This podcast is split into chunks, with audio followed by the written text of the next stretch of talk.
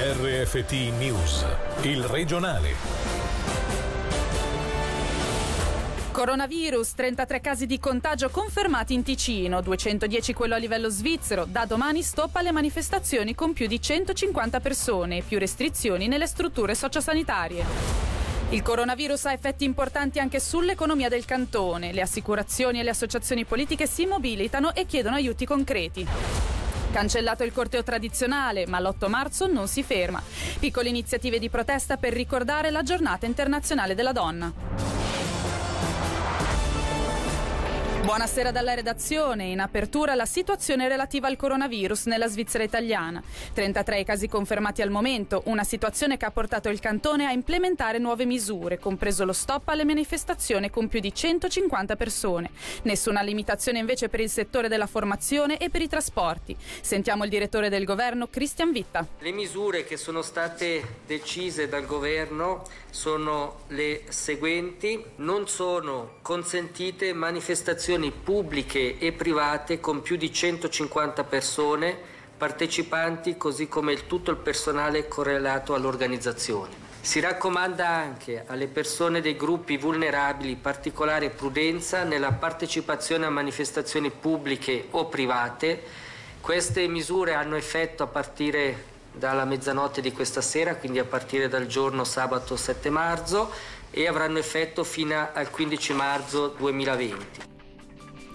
Misure decisamente più severe sono in vigore anche per le strutture sanitarie e sociosanitarie. L'obiettivo infatti resta quello di proteggere le fasce più deboli della popolazione, come anziani e malati. Sentiamo il direttore del DSS, Raffaele De Rosa. La limitazione delle visite, secondo i punti elencati di seguito, è estesa, come vi dicevo, oltre che alle strutture acute, oltre che agli ospedali, anche alle case anziani, agli istituti per invalidi, alle cliniche psichiatriche e alle cliniche di riabilitazione.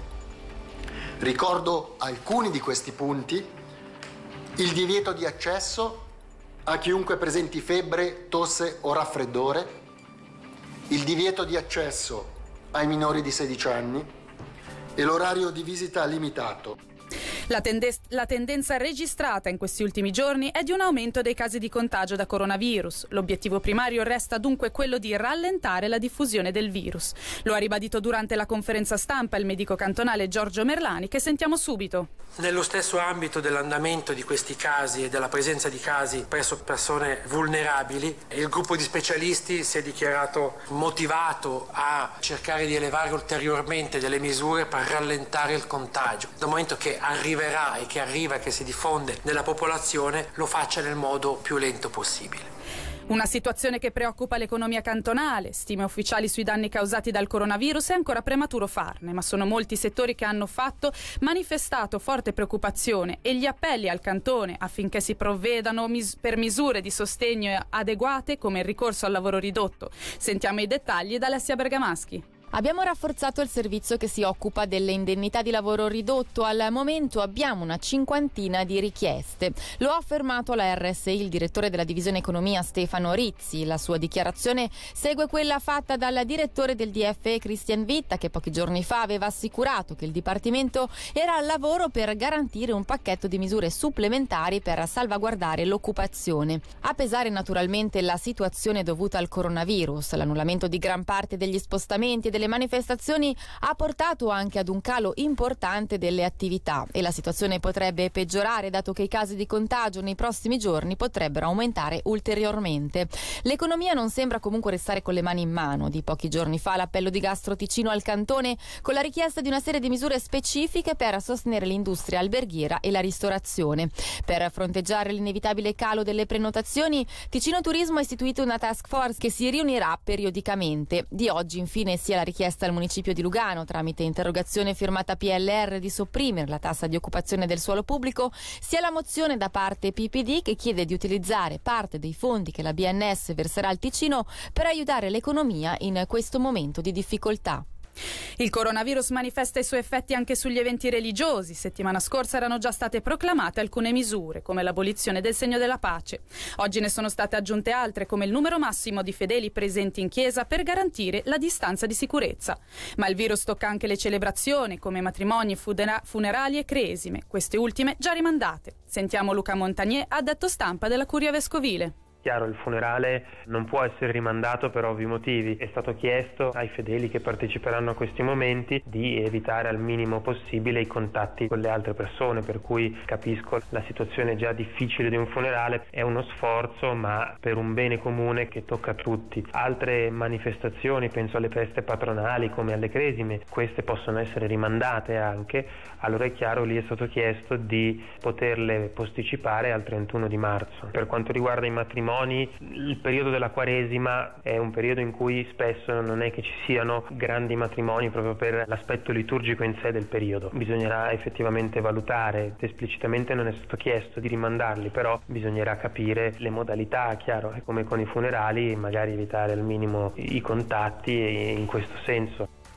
Come ormai noto, anche lo sport è toccato dalla situazione creatasi con il coronavirus. Tra i vari eventi, in dubbio ci sono i playoff di National League di hockey, che se dovessero svolgersi saranno non prima del 17 marzo. Per sapere come l'Hockey Club Lugano sta vivendo questo particolare momento, sentiamo il coach, il coach Serge Perletier e l'attaccante Giovanni Morini al microfono di Ugo Morselli. Cerchiamo di allenarsi con il sorriso, cerchiamo di pazientare, questo in questo momento ormai è d'obbligo e guardiamo anche le notizie a sapere quando si darà il via questo quarto di finale contro Zurigo. Cerchiamo di parlare d'altro, anche se l'attualità, penso che non soltanto nel nostro spogliatoio, ma l'attualità anche fuori dalla pista è molto basata su questo coronavirus, una cosa che è sulle labbra di tutti in questo momento. È una situazione particolare, inedita, nessuno ha avuto un'esperienza simile, cerchiamo di viverla tranquillamente, di fare le stesse cose che facciamo quotidianamente tutto l'anno. Chiaramente ci sono delle attenzioni in più per quanto riguarda l'igiene, per quanto riguarda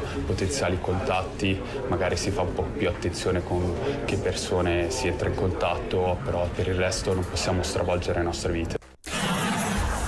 Voltiamo pagina con le notizie in breve questa sera con Davide Maggiori. Ente ospedaliero cantonale e Università della Svizzera italiana hanno presentato l'accordo sottoscritto per sviluppare in comune le attività di ricerca clinica. L'accordo è stato specificato. Tiene conto sia delle esigenze accademiche di insegnamento sia dell'importanza della ricerca per il miglioramento di qualità e sicurezza nelle cure fornite.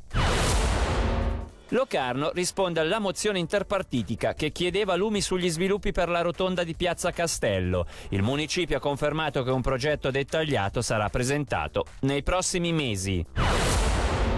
L'Osone dal 13 marzo in via Lusciago si tornerà a circolare in entrambe le direzioni. A inizio mese avevano preso avvio i lavori per assicurare l'entrata in funzione del sistema di trasporto pubblico locarnese entro la messa in servizio della tratta ticinese di Alp Transit.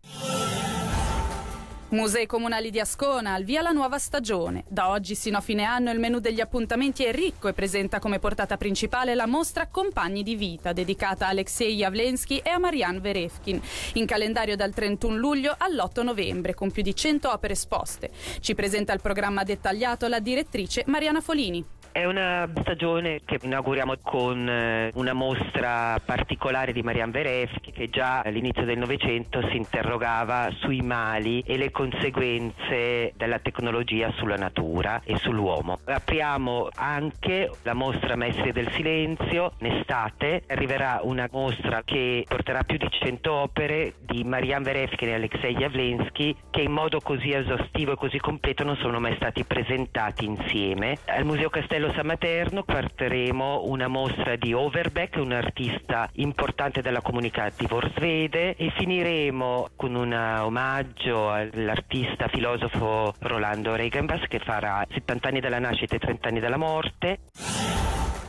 Domenica 8 marzo si celebrerà la giornata internazionale della donna. Le organizzazioni promotrici non si lasciano però scoraggiare dal coronavirus perché, anche se il corteo previsto a Bellinzona è stato annullato, l'azione di protesta è stata sostituita da piccole iniziative di lotta e mobilitazione. Sentiamo Alessia Di Dio del collettivo Io lotto ogni giorno. Noi abbiamo previsto di non fare più il corteo a Bellinzona, ma di ritrovarci la domenica 8 nel pomeriggio a Lugano e vogliamo fare delle azioni che in parte erano già previste in precedenza. In particolare faremo la flash mob e il violador, che è già stata fatta da tantissime donne in vari altri paesi nel mondo e poi andremo in alcuni luoghi che per noi simbolizzano un po' alcune discriminazioni che toccano noi donne per fare delle azioni diciamo più mirate, più piccole, ma per far sentire comunque comunque la nostra voce. Essendo una domenica chiaramente non sarà uno sciopero in primo luogo del lavoro salariato, sarà una giornata per mettere in evidenza tutto quel lavoro che facciamo noi donne, il lavoro non pagato, domestico e di cura, che non conosce pause, che non conosce domeniche e anche per esprimere la nostra solidarietà invece anche per tutte quelle donne che comunque la domenica sono costrette a lavorare, pensiamo in alcuni casi al settore della vendita e in particolare al settore della cura.